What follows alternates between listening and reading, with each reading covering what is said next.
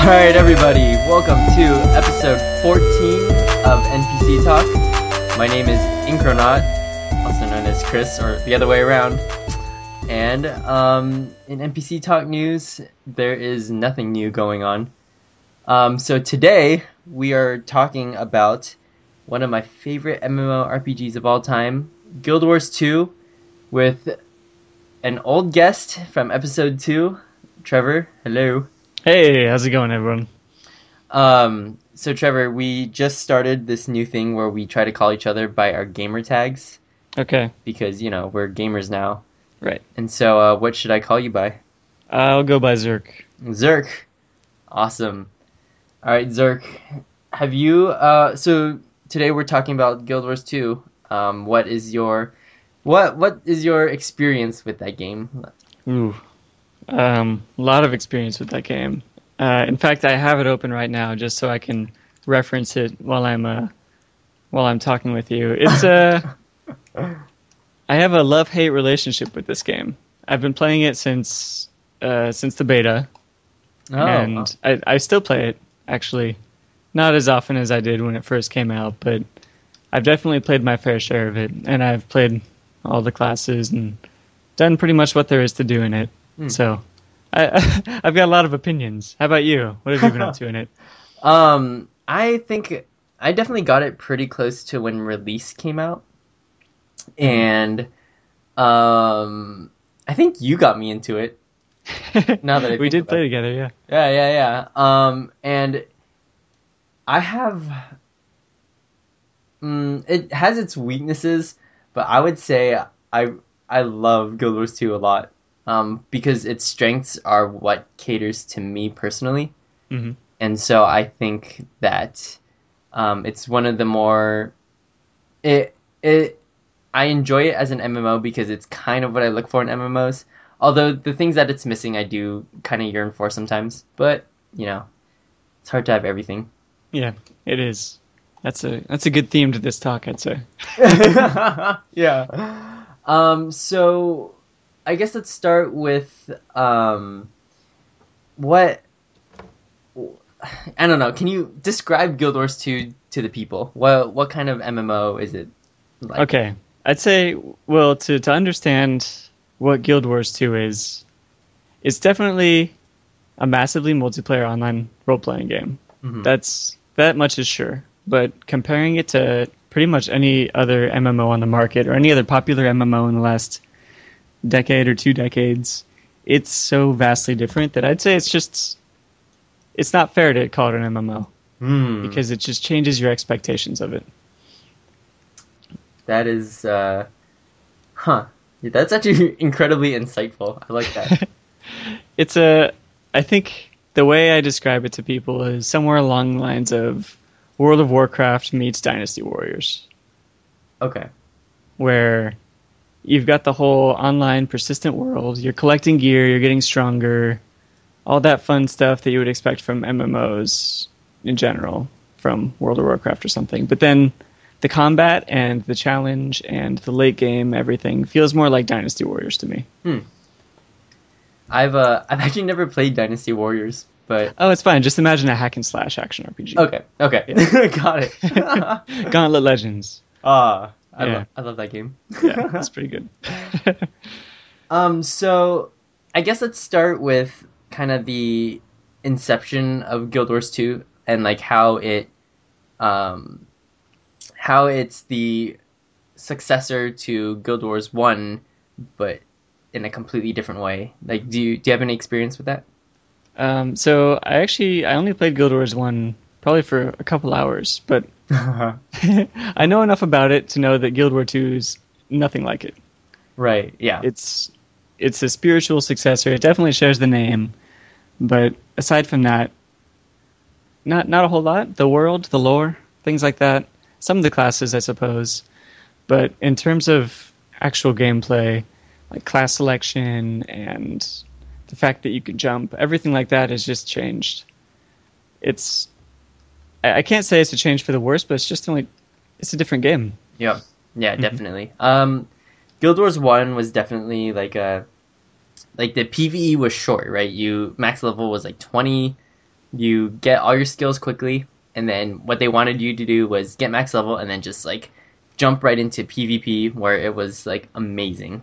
Like they had a really like strong PvP scene and like everyone just loved beating the crap out of each other and it was all about, you know, making a guild with your buddies and beating other guilds. And mm-hmm. then um, in the evolution of Guild Wars 2, they switched to a more PvE game. I mean, the PvP is still there, but uh, we'll get into that later.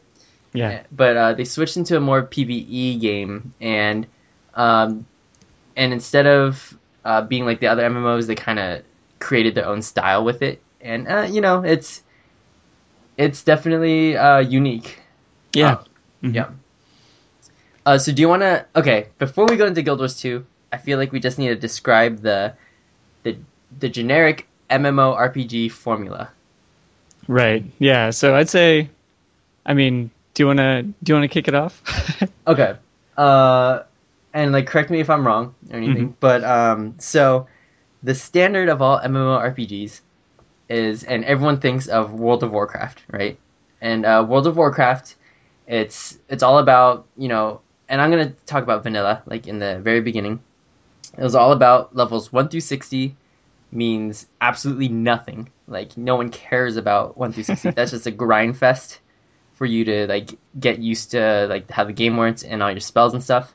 Then once you hit max level, level sixty, that's like where the game really starts, right? And that's where you uh, find groups, find guilds, um, and then start doing raids, where it's like these you know giant dungeons, and you like fight these really cool bosses, go through all these really cool puzzles, and you have to do things really specifically with like a party and have like massive communication, and you really create like a really neat community. And World of Warcraft really set the standard for MMOs in that way by saying, you know, like, um, by saying, you know, we are having a giant community together. I want you guys to interact with each other and, you know, work with each other.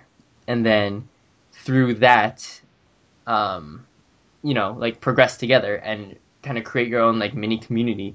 Mm-hmm.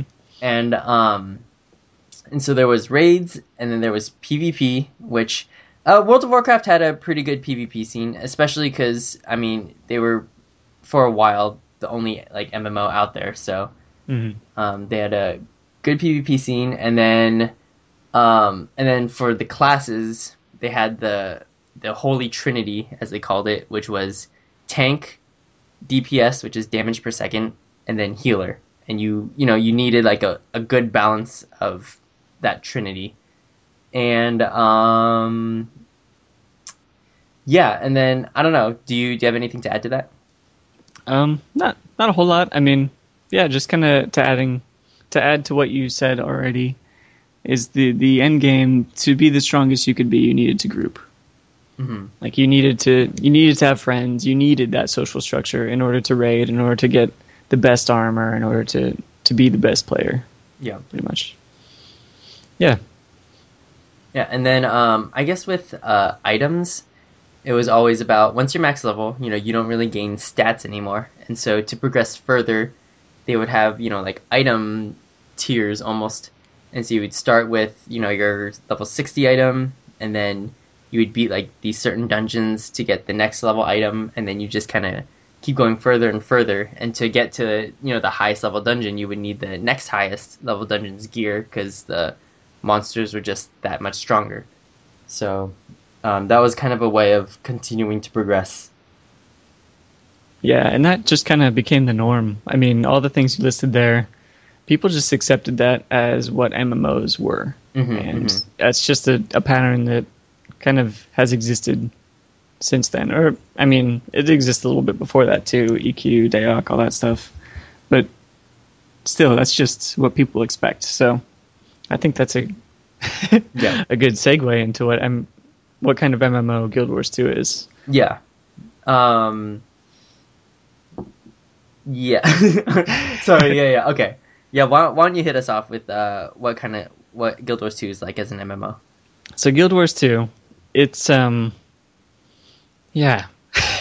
right? it's different. I mean, a lot of the things that you mentioned, things like you said that in World of Warcraft vanilla, one through sixty was nothing. It was just a grind fest. The real game started once you hit level 60, the, the level cap. Whereas in Guild Wars 2, the level cap doesn't mean a whole lot. And the game starts at level 1. That's where you start having fun. Mm-hmm. And all the all the things you do to get to the level cap, you're going to continue doing once you hit the level cap also. Mm-hmm, mm-hmm. The the focus isn't about getting better gear. I mean, it's it's part of the focus, but better gear isn't isn't what you're aiming for. You don't even know your stats exist for half the game, yeah. and it doesn't really matter to be honest. You, you put on cool looking cool looking items, and you're strong enough to beat things that are your level. Mm-hmm, mm-hmm. And I'd say the biggest difference for me, like the hardest thing to get used to, was that there wasn't anything my level that was really challenging me. Like nothing that forced me to go and get better gear. Nothing that that forced me to say, "Hey, I should be rethinking how I'm playing my character." Nothing, nothing really made me die a whole lot. Mm-hmm, mm-hmm. And so, I think that kind of that knocks out a lot of the things that World of Warcraft kind of set. Is that this this challenge, this pressure to get better stats, get better gear, just wasn't there. And that that kind of kicked off Guild Wars 2 for me at least. What do you think? Uh, so okay, so adding on to what you said, and uh, I agree with everything you said, hundred percent. Um, so I think what Guild Wars Two, oh, uh, the the developers are NCSoft, right? Um, let me check that. But um, and ArenaNet. the yeah yeah yeah NCSoft and so oh ArenaNet yeah Yeah. NCSoft's the publisher. Right, right, right. ArenaNet. Um, so the the goal that ArenaNet had in mind when they were creating Guild Wars 2 was they wanted to have this world called Tyria. And from the very start of your adventure in Tyria, they wanted you to become a part of that world and like be a part of like become your character almost, right? They wanted you to just, you know, explore this world as an adventure, right? Just be like, wow, you know, these the scenery is amazing, like all these characters and the history of Tyria, like all this stuff is really cool. And we're gonna give it all to you at level one and just for you to explore and um, enjoy the story and enjoy leveling up like all the way through. And so that was kind of their mindset going into the game. And so that put a lot of focus on on leveling up and exploring the world. But then in order to kind of like balance having such focus on that, you kind of lose a little bit of the grind because because grinding wasn't their focus, right? They didn't just want you to do the same thing over and over again. They wanted you to um, to try different things and kind of you know just enjoy walking around in the world of Tyria. Yeah, yeah. I think that's a that's a good point you make. Is that their their development efforts weren't aimed at endgame, hmm and it's pretty clear when you play it that every zone that you step into, whether it's the the lobby zone or the highest level zone, it all has the same amount of care. Yeah, yeah, And- definitely. There, there's something for any level to do in any zone. I mean, a lobby shouldn't be in a high level zone. I take that back. But a high level can be in a lobby zone and still have fun. Yeah, Whereas in World of Warcraft, you would just crush everything. right, right. Yeah. Um. Okay. So. Hmm. Sorry. Oh, there's just so much to talk about. Yeah, it's true. Um, Okay. So, uh, I kind of I want to talk about the the end the end game that does exist in Guild Wars Two. okay. um, which so in Guild Wars 2, the oh, okay the the main end game, the very very end end game that Guild Wars 2 is called the Living Story, and they and continuing on to their um, you know their ideology of developing Tyria and having you enjoy the world, they do this thing called the Living Story, where once every two weeks, uh, an event that affects Tyria happens, right? So um, this one event, you know, Lions Arch got Lions Arch, which was like the main town that this the hub of the entire world that everyone went to, uh, Lion's Arch, you know, got invaded, and for two weeks you're supposed to, you know, defend against these guys, and if you uh, if you do all these like de- defense events and everyone in the world, you know, does enough, then maybe you successfully defend Lion's Arch, and if you don't do enough as a world, you know, Lion's Arch might get destroyed, and uh,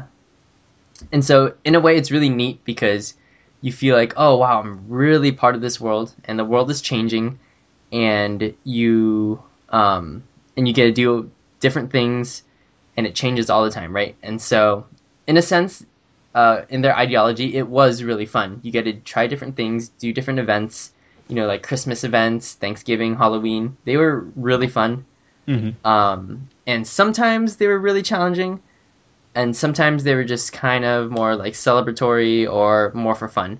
And Yeah. so uh, it it is a mixture, but a lot of the time you there isn't that I have to group with this small group of people and do something um, super hardcore because ArenaNet wanted to cater to everyone from the hardcore pros to the extremely casual noobs, and Mhm. so uh, it, it's hard to get that hardcore raid balance going because they're trying to cater to everyone with their ideology in mind. Yeah. And and like you said, I mean, the living story being the the end game end game, I suppose, in, in their in their whole development mindset.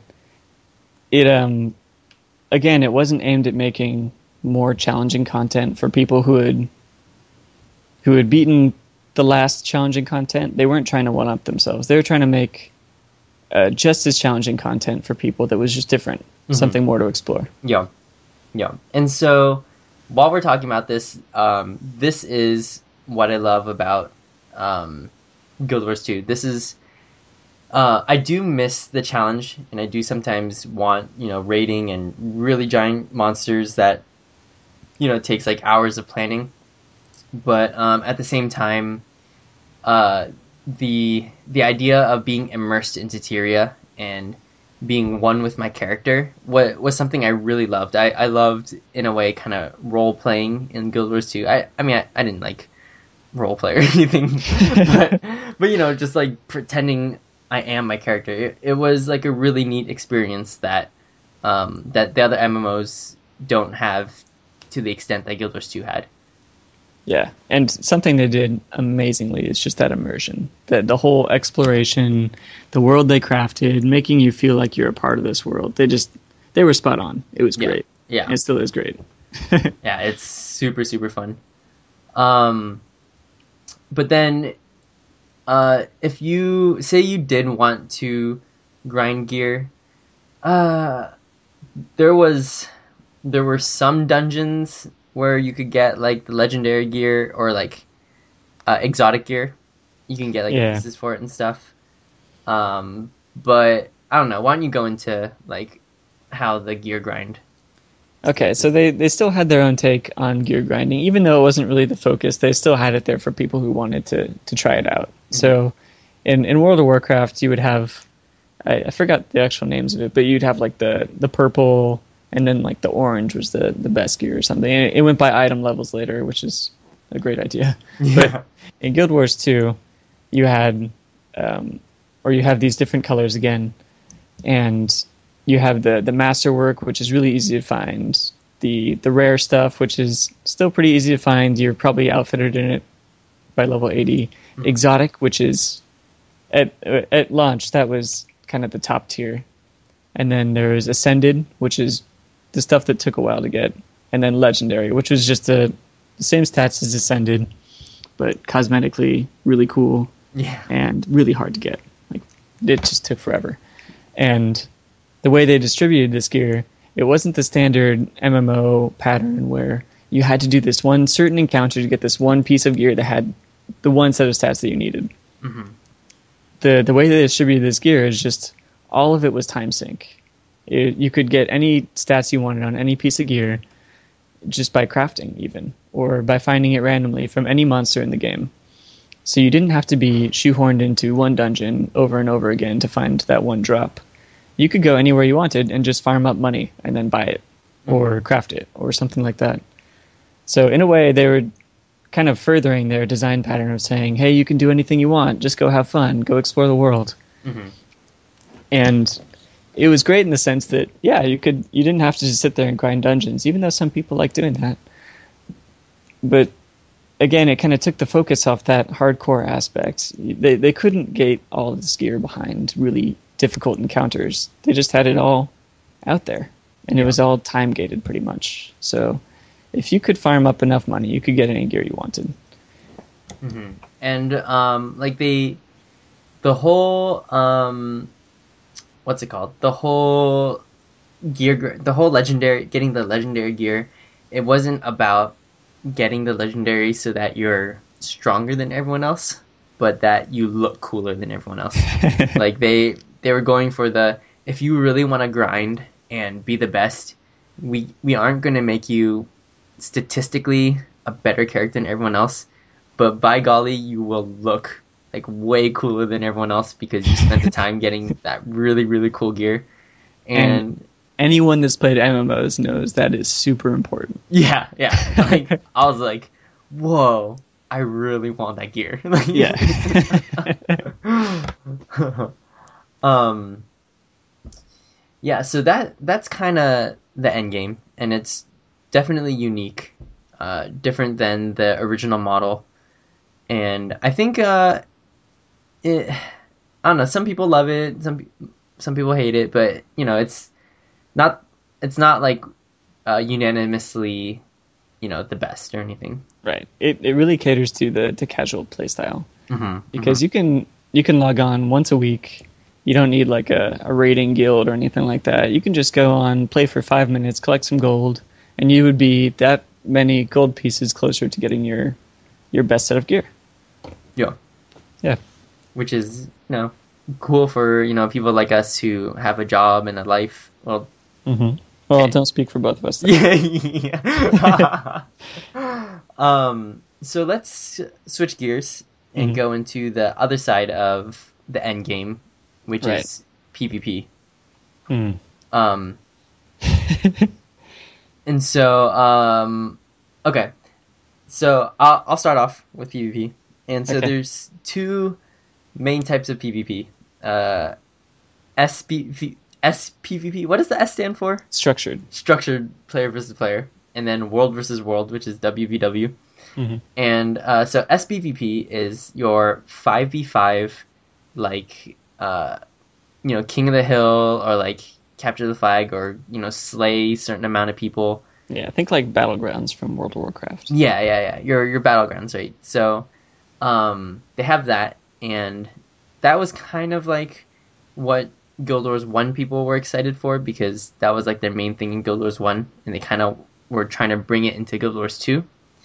And then they had World versus World WVW, where uh, you are a part of your server, and you try to conquer this uh, independent World versus World map by pretty much zerging. Yeah. pretty much, pretty much like there's a dude who buys a leadership badge for like a hundred gold or something. He puts it on himself and he goes, "Hey everyone, I'm the leader.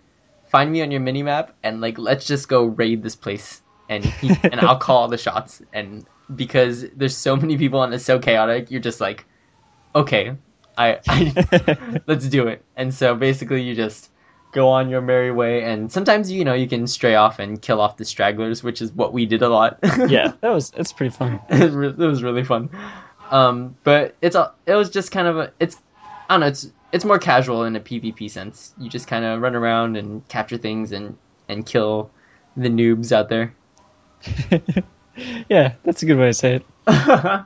and so um let's start with structured pvp uh Okay. what do you think of it uh, I've, I mean, I think it was a good idea, yeah definitely. But just development wise, it's really clear they didn't put very much focus on it, yeah. Which is a shame because, like you said, a lot of the people from Guild Wars 1 and a lot of other just PvP communities were really excited about that. Because the, I guess the, the selling point to it was as soon as you bought Guild Wars 2, you could go off onto this PvE spree and level up to level 80, spend all your time there, do everything you want. Or you could press one button, you could be in the structured PvP mode. You would already be level cap with any items you want. And you could just jump right into PvP and everything's balanced because everybody has access to everything. Mhm. Which is kind of cool. There's none of that wow like uh, grinding honor or um, the the harder version of honor that I forgot the name of I don't know. to to get like the best PvP gear and th- there's no imbalance in gear. It's just it's supposed to be a matchup of skill and wits and tactics and things like that. Mhm, mhm. And I mean, they did that, but they didn't really support it as the game went on. Right. At launch, they had one game mode, which was King of the Hill with three points. Mhm. And for a year and a half, that's all they had. They added, I think, two maps. So they had probably a total of five maps by a year and a half in. People were bored of it. Yeah. The, the rewards were pretty much non existent. The the grind there was a grind. Like they had little stats that you could accrue while you were doing this. Things like how many wins you got. You had a little like a title that was above your head. Nothing nothing that made your character stronger. Mhm. But things to show off were just unobtainably far away. Mhm. You need to be playing for years to even see like a an extra rank once you were once you were high up there. So it was it felt abandoned. Mhm. It felt like they launched the game and then immediately shifted all their resources to PvE. Yeah. And all the PvP players were like, "Oh, this is this is cool. Let's uh let's have a new game mode." And then it's just crickets. "Oh, cool. Let's uh oh yeah, this this class is overpowered. Do you think you could change that?" And then nothing. it's like they weren't even listening to the uh to the PvP players. yeah. And I, I might be a little bit biased because I was one of those players who was really excited about it. And not seeing any development for like a year and a half was pretty disheartening. Mhm. That said, I know it was kind of a, a bad intro. that said, they did do a lot of things pretty cool with it. They had um they had some cool maps.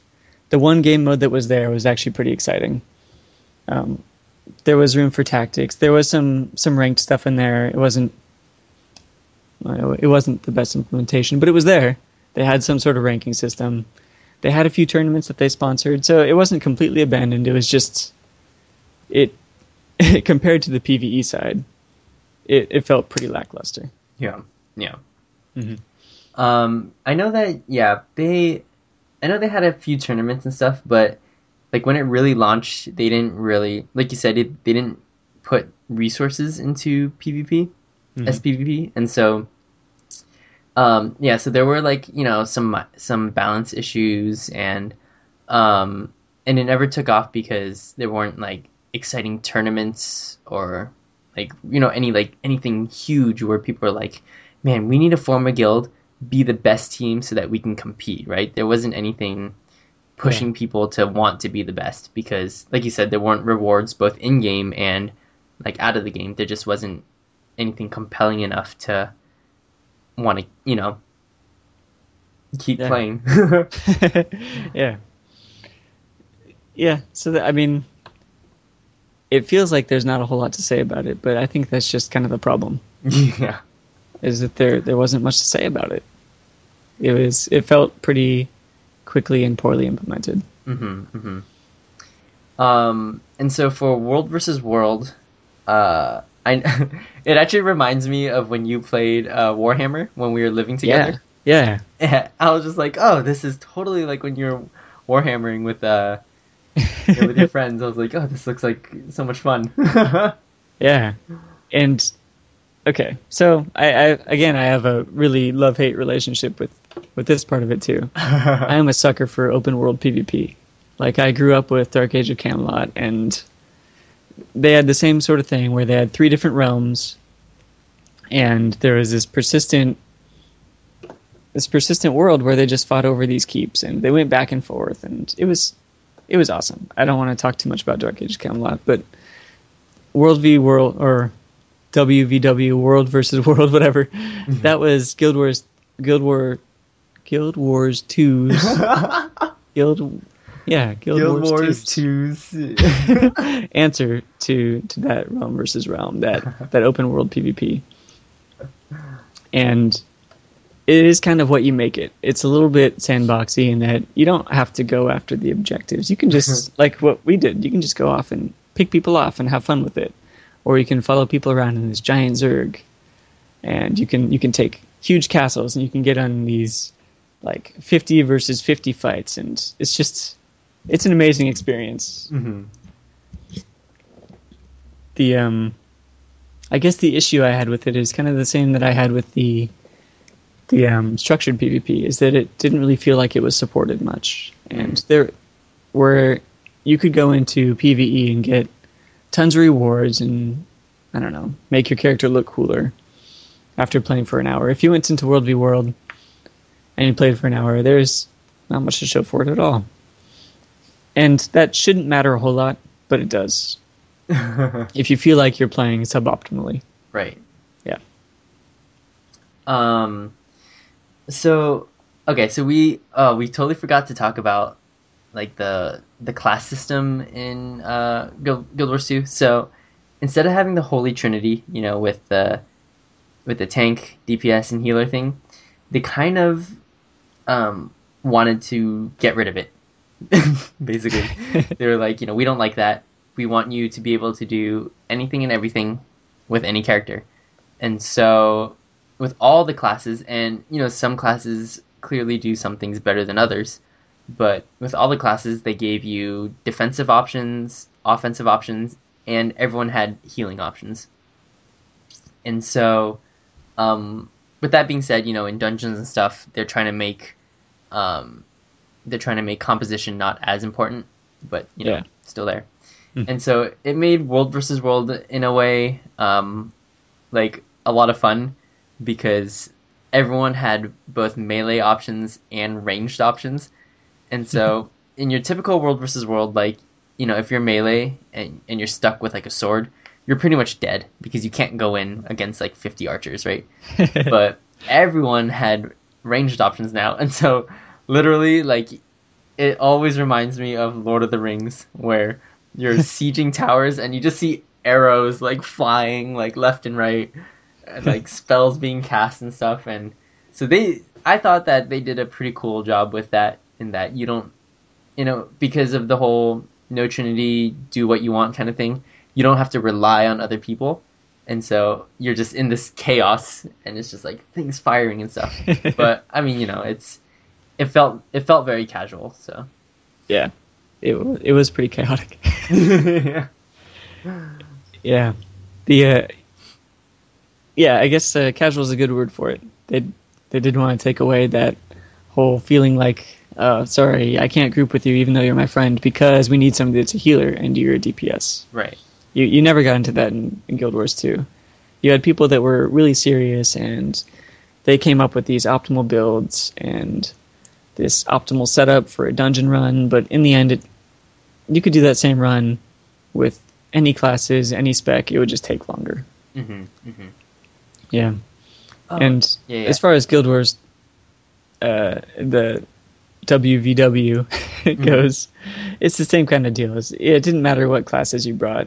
You were going to be doing damage. You were Right. going to be in this huge button mashing, spells flying everywhere fight. And it was going to look awesome. It was going to feel awesome. Mhm, But it was going to be complete chaos. um, oh, we totally forgot to talk about the the mist thing. What was it called? The The the thing where you go into like random instances and they get harder and harder. oh yeah, um, yeah, Fractals of the Mist. Fractals of the mist. Yeah. Um, it's a it's kind of their their answer to end game progression and trying to make challenging group content. They added it probably I think 6 months or or so after the game came out. yeah, that sounds about right. And the idea is that there's there are these 9 mini dungeons or 10 mini dungeons. And you walk into Fractals of the Mist, you're going to get 3 random ones chained together. and you as a group of five have to get through all three of them. Mm-hmm. Um, the the trick is, if you do that once, you can go into floor two, and it's the same thing except a little bit harder. And floor three and floor four it keeps going, keeps going, keeps going, all the way to floor I think forty was the the cap or fifty I can't remember. But it, it got it got deep and it got uh, as challenging as Guild Wars two. I I've never made it like to high level fractals, so yeah, I mean, it, it wasn't easy. Like Mhm. if you were a casual player and you walked in there, you you were going to get smashed. And in that sense, they did a good job making challenging content. I think the the problem was, and I'm going to use this as a segue because I really want to talk about this. nice. The the whole class identity thing really made the the challenge kind of dull, one dimensional. Since anybody could heal and anybody could have defense and anybody could have offense, there wasn't like there wasn't a need to have structure in your group. Hmm. And with that, when they were making encounters, things like that, they, they couldn't count on there being healers because there was no such thing as a healer. And they couldn't count on there being like crowd control people because they didn't make any crowd control classes. So any of their encounters came down to kill this big thing before it kills you. Mm-hmm. And in doing that, I think they, they made a few errors in that one, they gave everybody this dodge mechanic, which if you've played uh, like TERA or even any fighting game, Mm-hmm. it's like a, a few frames of invulnerability whenever you press a button. And you can only press the button like twice every 10 seconds or something like that. Mm-hmm. But that's all you need. Because if you see this big boss winding up, he's about to hit you with a club, you press the button right when the club is about to hit you. It doesn't matter what your defense is. It doesn't matter if you have healers on your team or anything like that because you took zero damage from that. and as long as you didn't fuck up your timing, you were going to be fine for the entire encounter. Sure, you'd take a couple of hits, and that's what you had your your heal skill for, and everybody had their heal skill for. So there was really, I think the the end game content came down to how well you could time your dodge mm-hmm. And your other skills that that gave you a dodge mechanic or your other utility skills like that. And as far as specking goes and trying to figure out the optimal strategy, the optimal strategy was always do more damage. yeah. And so with Fractals of the Mist, even though the content was getting stronger and stronger and stronger, the deeper into Fractals of the Mist you went, you get to floor 40, things are going to kill you in two hits. But they're not going to hit you twice because by the time you get to floor 40, you know how to dodge things. so you don't need like a really strong healer. You don't need somebody who's spec into healing and knows how to heal really well. You need to be able to hit that dodge button. and you need to be able to kill the, the boss fast enough that you don't miss hitting that dodge button twice in a row. Mm-hmm. Mm-hmm. that kind of thing. it's a so that's kind of what the end game PVE content came down to is that in taking away that holy trinity, they also took away a lot of the challenging and I guess uh, what made other other classes feel unique. They they took away that kind of um, ah, I forgot the name of it. Yeah, that that uniqueness, that feeling of identity. Mm-hmm, mm-hmm. Yeah, so like um the two things that came up from that is that one you, you don't really need teamwork. Like you kind of do need teamwork. Um cuz like there are things like you can only hold this item for so long, so then eventually you have to drop it and then someone else picks it up and Yeah. you can kind of defend that guy or something. Like they they had that, but they there weren't like, you know, everyone you have to form like a perfect, you know, like composition with you know certain like um, positions and stuff. There was you know just none of that. And then second of all, it started becoming less about like strategizing and um, and um, you know doing doing certain things at certain timings and stuff, but it just more became of like memorize this dungeon and learn how to get through it, and then just keep doing that. Mm-hmm. Yeah. Yeah. It, I mean, that's kind of what it comes down to. If if nobody is a healer, nobody is support or anything like that. Everybody's a damage class, and the way you measure skill isn't by if you can complete something necessarily. It's by how fast you can complete it. It's just optimizing everything.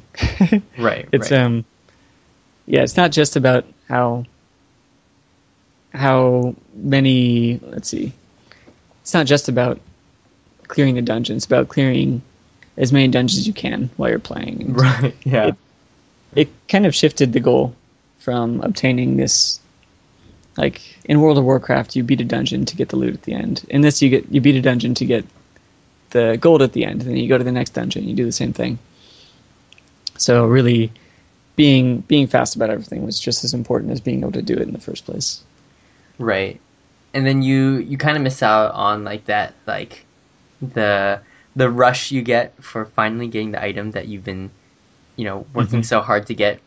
You they don't uh they don't have that because you're trying to just get as much gold and uh, grind up the gold to and once you you know buy the legendary gear that that's your moment to shine. Um, Uh, literally yeah yeah, but, but uh, it, it's not it's not the same as um, as that heart the heartache that you get because you're not getting the drop you want. You know, yeah. They don't they don't have that.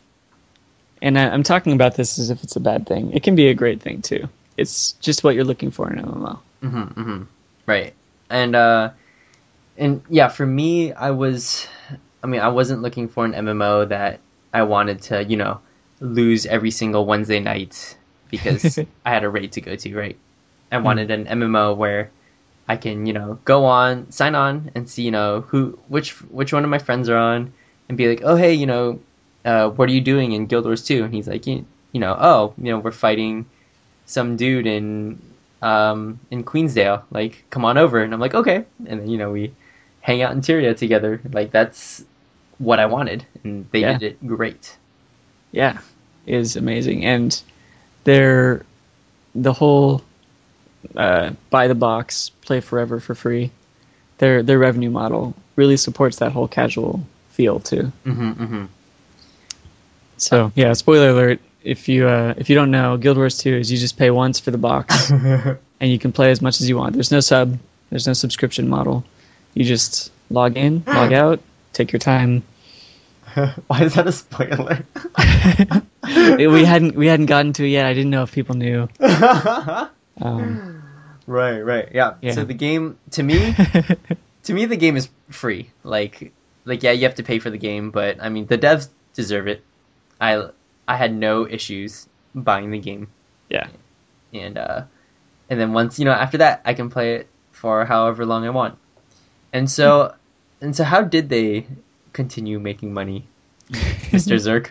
Oh, they had uh, Inkernaut. They had these microtransactions. they had a, a big store that you could just purchase things with gems, and to get those gems, you could pay real life cash for it. Mm. And the that store had things mainly cosmetic, also some things like just convenience. hmm Like um, if you wanted to respecialize your character, you could go pay in-game gold for it, or you could just use this thing from the microtransaction shop. Mm-hmm. It's just it's really simple. You just press this button right here and you pay five bucks and there you go. And evidently a lot of people did it because Guild Wars 2 is still around and still really popular. Yeah, yeah. I just want to talk about really quickly. In this gem store, they um okay. So, in order in order to get materials, um, you would have to buy like uh, harvesting tools, right? So like for mining, you would have to get a pickaxe, and so you would have like you know crappy pickaxes to like awesome pickaxes, right? I forget what they're called, Mhm. and so I think that's it. Yeah. and so the crappy ones, you know, could only do like the copper ores, but the awesome ones could do like the you know or or orichalcum um, ores, and they can do all the way down to copper. Like they can do any of them, right? But because because I was a money s- Scrooge, um, there's no way I would use an awesome pickaxe on a cheap ore, right? And so my inventory was always full of different pickaxes of of varying amounts because sometimes I would be mining, you know, gold ores more than copper ores. And so it would be full and so Guild Wars 2 in the gem store had this one pickaxe, um, and the one I saw was the volcanic pickaxe, Oh, that's a good one. and it was um, the best pickaxe you can get, but with infinite charges. And so you pay like you pay real money for the gems or transfer, but we'll talk about that in a sec. And then you get this volcanic pickaxe, and now I don't have to worry about that, and I get inventory space. And um, by no means is it necessary for me to have this item. Like I would be fine without it, but I mean convenience. Like I think so. yeah. Pretty nice. And when you mine things, lava shoots out of the ground. How cool is that? when I first saw it, I was like, "Whoa, the hell! Like, where would that come from?" yeah. Yeah, it's a yeah, that's kind of the theme of it. A lot of cool looking stuff, a lot of convenient stuff, Mhm, mhm. um, a lot of just inventory saving, and actually just expanding your inventory is one of the options too. Oh yeah, yeah, yeah. Yeah. Um. So, so then because of all these things, like they they were for sure, ArenaNet was for sure trying to tell you, like we are not trying to be money hogs, like like like the scum of World of Warcraft, but but they were like, you know, we we want you to enjoy this game. You don't have to pay us, but you know, if if you want some of these really cool items, you could spend real money on gems.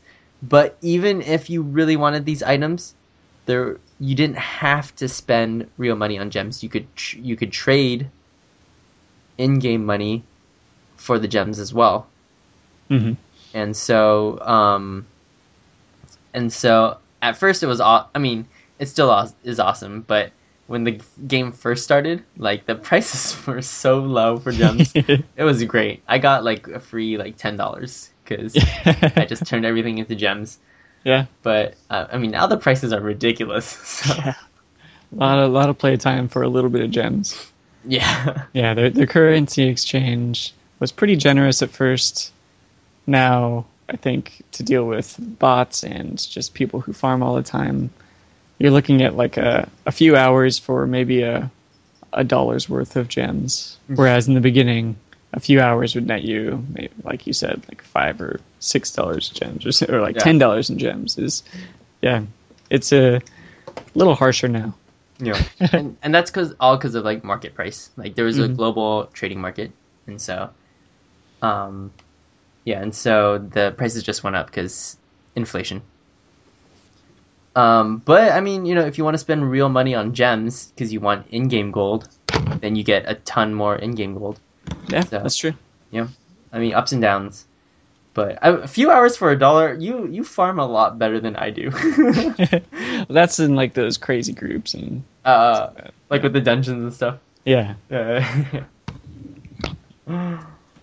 um. Yeah. So, how is the game socially? Since we were ta- talking so much about you know community being a big deal in World of Warcraft, um, right. How was it in Guild Wars 2? I think so. In taking away that class identity, where you know you have a healer, you have a, a tank, you have DPS, things like that, things that you would find in World of Warcraft, where you actually relied on other people to complete this content. Mm-hmm. By taking that away, they also kind of took away the reliance on grouping in general.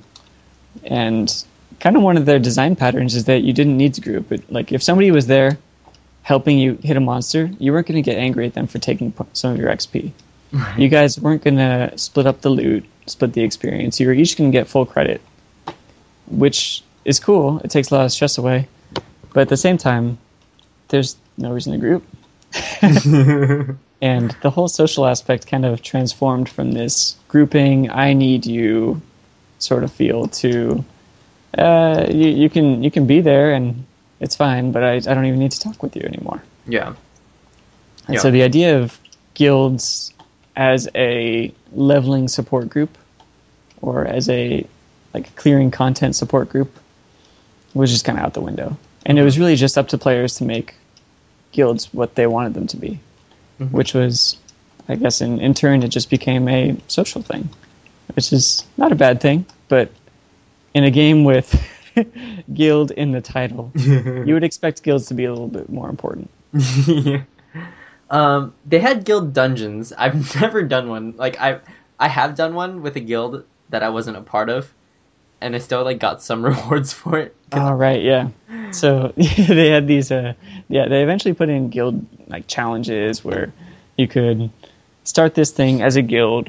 There was this challenge that sometimes it was just like a a race where you had to get as many people as you could through a dungeon or through a jumping puzzle or exploring the world as fast as you could. Or sometimes it was finding one monster that was somewhere out in the world, and so your your guild had to split up and figure out where this monster was. Mm-hmm. But that that wasn't even there at launch.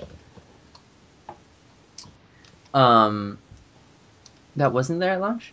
I don't think so. Or if it was, oh, it wasn't. Yeah, it definitely wasn't. That's right. yeah.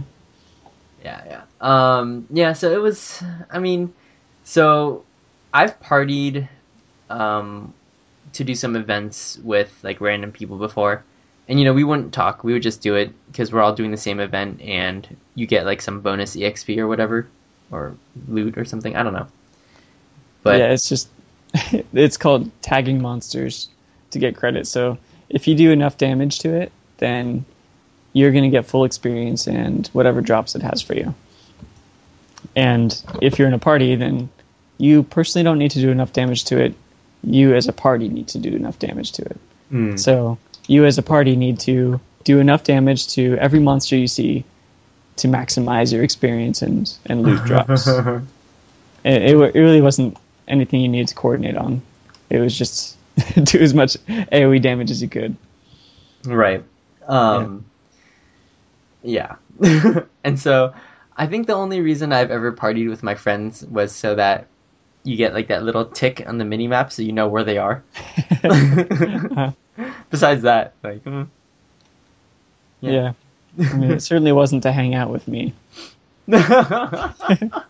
just to know where I am to avoid me better. the little, the little like uh, Zerk um, like marker is like coming towards me, and I'm like, oh, I need to go the other way. Yeah, I'm on to you. um, yeah. So, uh, I don't know. Like overall, like I know we we were talking about the things we dislike about Guild Wars 2, but it's it's not a bad game. Like we both No. did play it for a long time. Yeah, and again, I still play it. yeah, I I I'm like thinking about updating it right after this episode. Uh, while we've been talking, I've been running around hitting waypoints, just running around Divinity's Reach, uh, mindlessly, mind you. But yeah, um yeah so like the one thing um so we're gonna switch gears to why it's awesome and Yeah. so um one thing i love about the game is the graphics and like they're not like you know top notch you know ps playstation 9 graphics or anything but they definitely have their own style to it right? They they have like you know beautiful green scenery or you know giant um like city towers and and buildings and with like really amazing music to go with it. Hmm and um and like sound effects and just like everything coming together um, when we when we said that they did a good job about immersing you into Tyria, like we weren't kidding. Like they did a great job, and I love every part of that map except maybe the Charr, the Charr zone. I, I could I don't really care for that yeah, area, but besides that, I love like everything about the about Tyria. It's great. it is. And yeah, like you said, it's it has a style that I mean, one, it's just beautiful. Like Yeah. in game, out of game, everything about the style is is stylish. Like they, they really took their own their own take on how to do the graphics and how to do the lighting and even the cutscenes. They have this cool like sweeping paintbrush sort of feel. Yeah. and the whole world is just a work of art. The the whole experience, you, you get into Tyria, and since you don't need to worry about leveling, the the whole time you're there, you're just kind of taking in the sights. And they even have this mechanic, this uh, this vista thing where you run around and you get to this what's called a vista.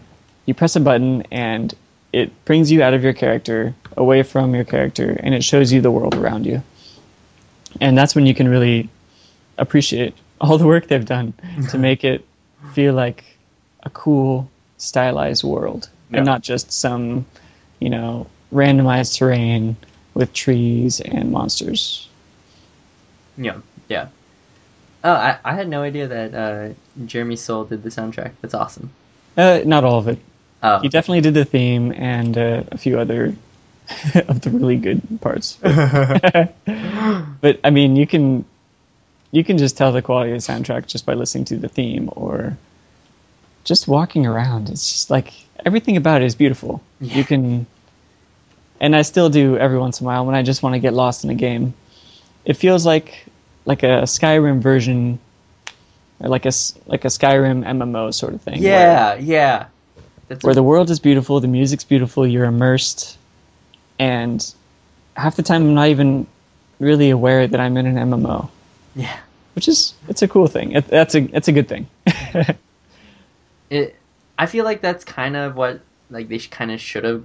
I I shouldn't say what they should have gone for in Elder Scrolls Online, but oh, yeah, I agree. but I feel like they that's I feel like this is like what they should have gone for, right? Like just beautiful, you know, world that you're into and then you know you like you run into other people and it's it's fun. Sometimes I run into people who like need help. They're lost or they can't finish a quest or something. And I'm like, "Dude, yeah, like I I'll come along and help you." And like I love doing that because it's just like I I'm just hanging out in Tyria. So, Yeah, it's awesome. yeah. Um. Oh yeah, really quick with the vistas. I'm pretty sure the developers have like explicitly, not explicitly, but they've definitely like implied. They were like, "Hey, these vistas are for you to look at the hard work we put into this world because we put really hard work into this world and we want you to notice it." Yeah, yeah, I'm definitely going to agree with that. Some of them feel like, I mean, it's it's great, but it feels like they're showing off. They're like, check out how cool this city looks. You hit this vista, and you're just like, wow. I had I hadn't even looked up, but there's like there's a lot of detail on that model that's too far away to even see. yeah, yeah. Stuff like that. It's it's a great great experience. Yeah. the only time I really felt like they were like kind of shoving it in my face would, would be like the vistas where there'd be like this random like obelisk in the middle of nowhere. And they're like, here's a vista so you can look at this random obelisk. And I'm like, huh. Like, why am I looking at this thing? It has nothing to do with anything. But then, like, look at it. It's beautiful, and it is beautiful. Yeah. Dang it, you guys are right. yeah. this is kind of cool. Yeah. It's yeah. So th- I mean, bar none, most beautiful MMO I've ever played, Oh, yeah. Yeah. just in Definitely. in every aspect. Yeah. Uh, so that's yeah. It it can't be beaten. the The engine itself, like the the engine that you play in, just the way that the the physics and everything works in the in the game. I mean, it's essential for the combat, but it really can't be overlooked. It's so smooth. Yeah. Everything about it is so smooth. You jump around, it it doesn't feel disconnected at all. If you dodge, it feels natural. If you use a skill that makes you move forward or swing a sword or something, it doesn't feel strange. It just all works. Yeah. And it that's that's the kind of stuff that really helps you stay immersed. hmm hmm All the little details that just work. Um, I think yeah. So I spent a lot of time with the asuras, l- the little dudes, yeah. and uh, they have they definitely have the best um, animations. And so, like you, I gotta give uh, ArenaNet props for the the little the little details they put into like everything, like the um, just like when the asura jumps, they like you know flail their hands and um and yeah, and it's just like, and when they dodge, like when when thieves dodge, right, they get that little like shadowy effect, and um, it's yeah, it's just really cool. It's just like little things they put into classes, races, and all that. uh, is really awesome. Uh, Even the gear, right? Uh, the gear looks awesome. They definitely put more work into the great swords. oh yeah, yeah, definitely. The great swords are beautiful, and I want to cry whenever I see them because they're so cool.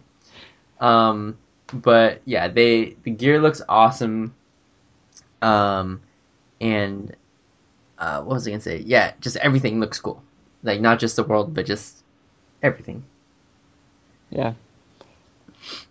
And I mean, to to touch back on the engine, it's they they really designed it in such a such a smart way. The whole engineering behind the game really plays into this immersion and keeping you not so much focused on the technical parts of it, but just focused on Mm. seeing these little details and appreciating every little detail. So instead of having, I mean, they do have different servers, but they clump all the servers together when they need to.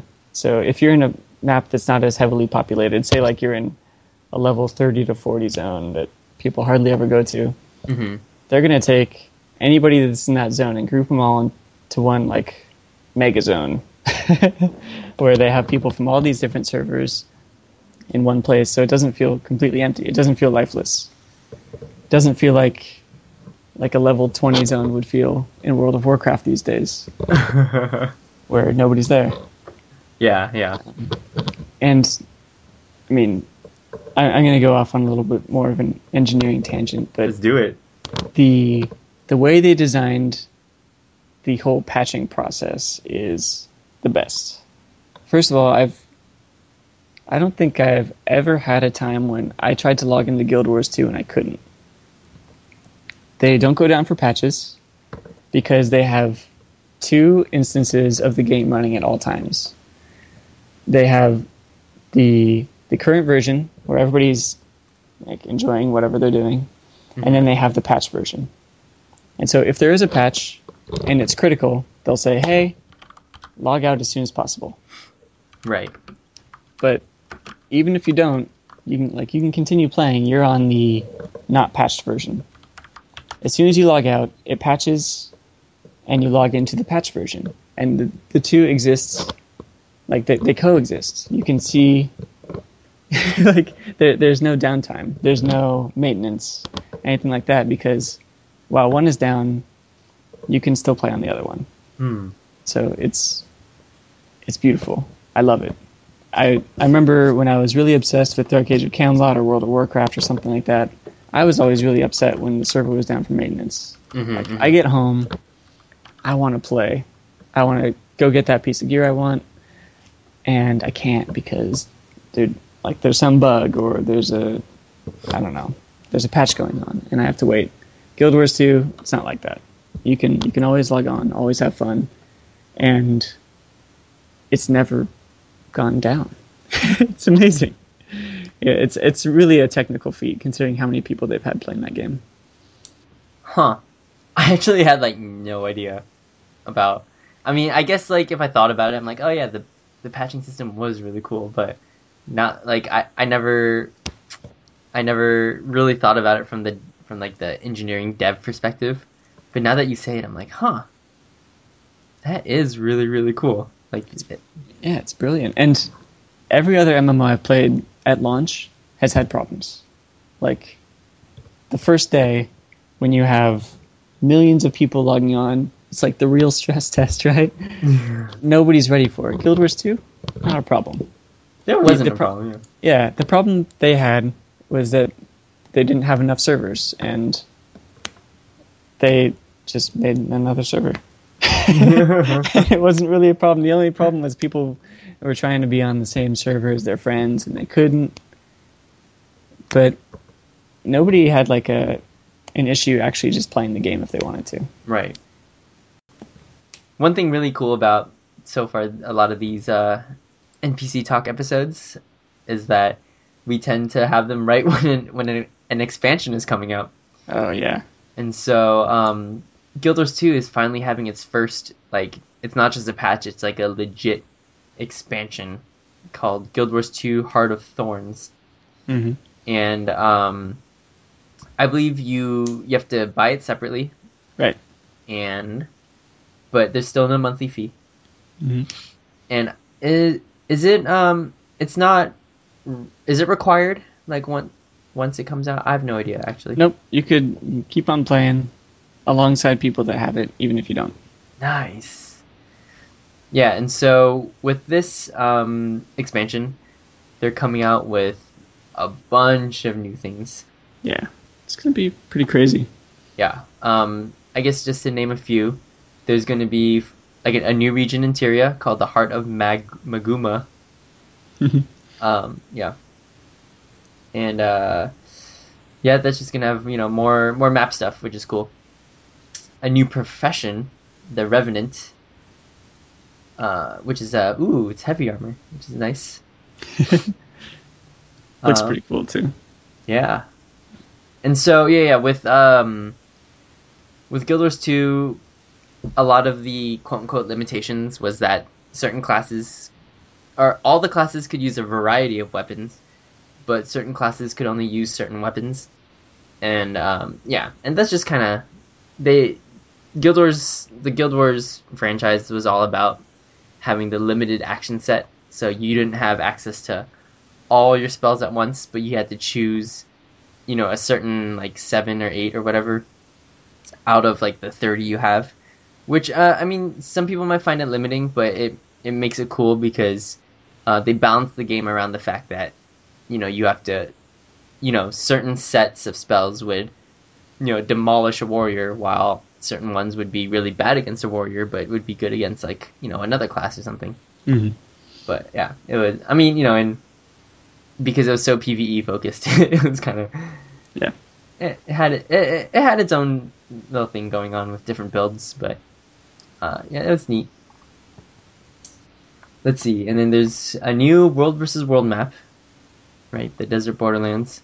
hmm Um, some guild stuff. I'm just looking at the wiki, so you guys should all just look at the Heart of Thorns wiki. But Yeah, um, I, I mean, I can I can talk a little bit about what I think is cool, what what they're doing to fix some of the problems that we've seen. yeah, yeah, yeah. They're um, they're adding a new PvP, like a structured PvP map, which Mhm. is it's just a new rule set entirely. Stronghold. Yeah. Yeah, Stronghold. It's a let's see, what's a good way to say it? It's like um, kind of a lane, not tower defense, but like a base assault sort of thing. where there are two Inspired by lanes. MOBA games. Yeah, and I think inspired is the key word there. it doesn't feel a whole lot like you're in a MOBA, Hmm. but it's yeah, it's like you know you kill their castle before they kill yours, Cool. sort of thing. And I, I played the beta of it. It's pretty cool. A little confusing at first, but I'm sure that's just the beta part of it. Mhm. So adding more to PvP, always a good thing. Um, the World v World map is great. The the entirely new PVE map that they haven't even touched a whole lot on, that's cool too. Yeah, Um, yeah. In preparation for Heart of Thorns, they've kind of revamped the whole like skill allocation, like the the trait system. Hmm. Where if you're familiar with World of Warcraft, it's like their talent system. Mhm. They've revamped all of that. They've made it a lot easier to understand. Less choices, but that's what World of Warcraft did too. So it's not so much theory crafting as it is just picking things that look cool. And along that same line, Hmm. if you specialize in certain things, you can actually unlock what they're calling like a ah, I forgot what it is. It's not a not a profession because that's what they call a class. It's I think it's a specialization Yep. Elite specializations. elite specializations. That's it. So let's say you're an elementalist, which has been around since launch. You can control like the four elements, switch between them at will, things like that. Their elite specialization is going to be the Tempest, and that's just all about being like insane. Like if you've seen Avatar, the Airbender one, it's like becoming Avatar, right? Oh. Where you just like your your eyes start glowing and you start doing some crazy stuff every once in a while. Cool. so i- instead of just being this normal caster, you become a tempest, and it has pros and cons, just like any other specialization, any other trait that you would pick up. You have to make sacrifices for it, but that's what they're kind of doing to to address this. Um, to address the fact that they're only releasing one more like standard class, the Revenant, Mhm. they're giving more options to all the existing classes too, which is great. It looks really fun. Awesome. But I think I mean, for me personally, the most exciting thing is that they're actually putting more stuff with guilds in there, and there's this this whole idea of a guild hall that's going to come with Heart of Thorns. They haven't talked about it much, but it's like this. Uh, it's almost like a housing area for your guild to to congregate, and What? yeah, you have to like you have to first get your guild together and go conquer this region in order to settle it for your guild hall. Oh and then you can start customizing it and you can start building it up and you can like start missions there and I mean they haven't said many specifics about it and I don't think the betas have even included it. But just from their their concepts and maybe their media talk, it sounds pretty cool. It's awesome. And it, it's putting the, the guild back in Guild Wars 2, I'd say. gotcha. Yeah. uh, that's awesome. Yeah, dude, I, I'm totally gonna check it out again. yeah, so let's do it. I see. Uh, I see that Rangers elite specialization is the Druid, Mhm. and uh, dude, I I love Druids, and I hope I can turn into a werebear, like in, in Diablo 2, and just like maul things. I I mean, probably not, but I'm just saying. yeah. I hope you can maul things too, man. um. Yeah. So, um, I don't know. What are your thoughts on Guild Wars Two overall? Like, you know, just some closing thoughts on Guild Wars Two. Closing thoughts I'd say if you're looking for the next WoW, you're in the wrong place. Mm, yeah. If you're looking for a fun online game, Guild Wars 2 is probably the best bang for your buck out there. Mm, hmm hmm You pay, if it's on sale, you pay like 10 bucks. And I've spent probably hundreds of hours in this game. And even if I spent 10 hours, I'd say it was worth it. Yeah. It's just, it's beautiful, it's fun, it's really well put together. Sure, it doesn't have that same endgame MMO sort of feel, but unless that's the only thing you're looking for, you're to find something you like. hmm Yeah. Yeah. Um, it's just, yeah. Guild Wars Two, it is, like you said, it, it's immersive, and it is catered for casual. It's catered for everyone, but um, they definitely had casual players in mind, which is good for um, people who don't have all the time in the world. And it, you know, yeah, it's a great experience. So um, I highly recommend it for everyone to at least try. So Mm-hmm. yeah. Yeah, it's a it's a cool experience, if nothing else. Um. Yeah. So it. Yeah, we just I we just have to um what's it called? Just reiterate that you know it Guild Wars Two is a is a great game. Like we did have a, a lot of crap thrown on it, but you know we Mhm. we love the game. So Yeah, it's all um, tough love, I'd say. yeah. and uh, I'm definitely you know gonna come back to it soon, especially with this Heart of Thorns expansion. Oh yeah, up, I'll be there too. Yeah, awesome. um, but yeah, um, I think for now, you know, that was a, you know, a good in-depth talk about Guild Wars 2. hmm Um, so yeah, so this is episode 14 of NPC Talk. My name is Incarnate here with Zerk. Thank And- you so much for having me. Yeah, of course, of course, of course. And um, for now, you know, we are out. Good night, guys.